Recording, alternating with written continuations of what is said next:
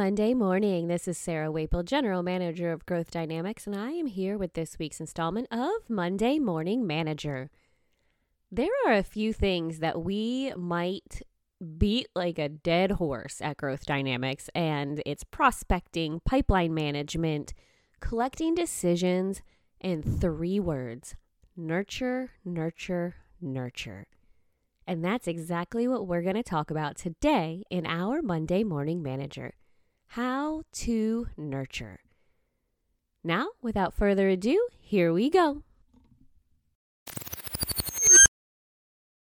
Symptoms Sandra worked relentlessly to hit her numbers and keep her territory on top of the rankings.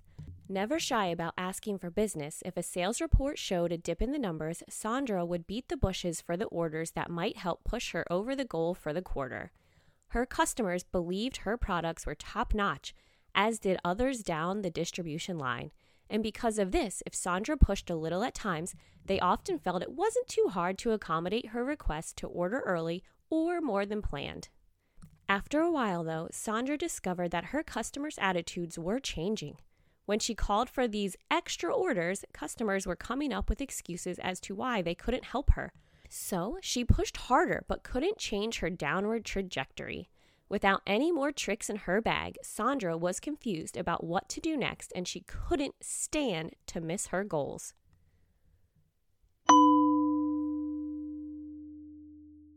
Diagnosis Sandra's drive was both her best asset and her worst enemy. Sales is a game of numbers, but you have to play the game with real, live people.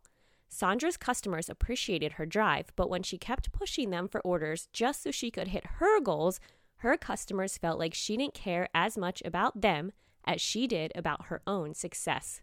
The constant push wore thin, and by not nurturing her customers, she had overdrawn the emotional bank accounts that keep relationships in balance. By being focused only on the numbers, she completely lost track of the people and their true needs. And the harder she pushed, the harder it was for her customers to listen or feel like helping her.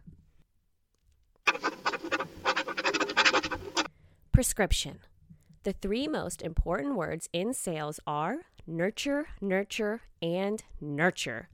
Because selling is a person to person business, you must always be mindful of the feelings and the egos of those you prospect or sell to.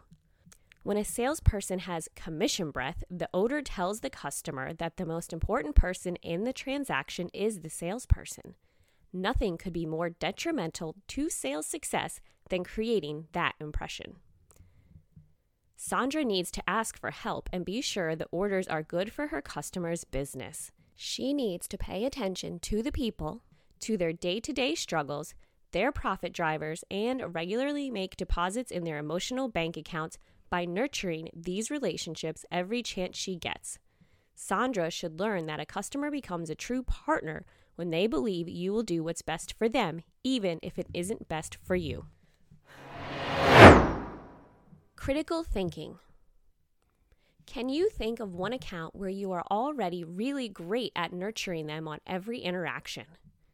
Do you also have one account where maybe you could work on nurturing a little more? How much do you think by changing your amount of nurturing could you influence and become a better partner than a salesperson to that account? The drill. The drill always starts with our final thoughts for the morning. First, trust is not a matter of techniques, tricks, or tools, but of character. That's from an anonymous source. The second one from Stephen Covey. When the trust account is high, communication is easy, instant, and effective.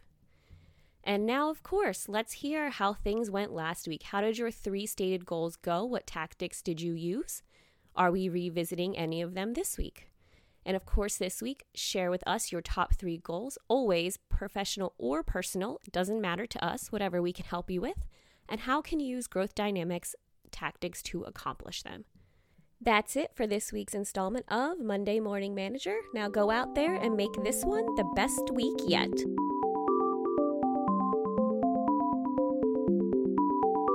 For more information about Charlie, Sarah, and Growth Dynamics, you can find information online at www.growthdynamicsonline.com or find us on Facebook, LinkedIn, Twitter, and now Instagram.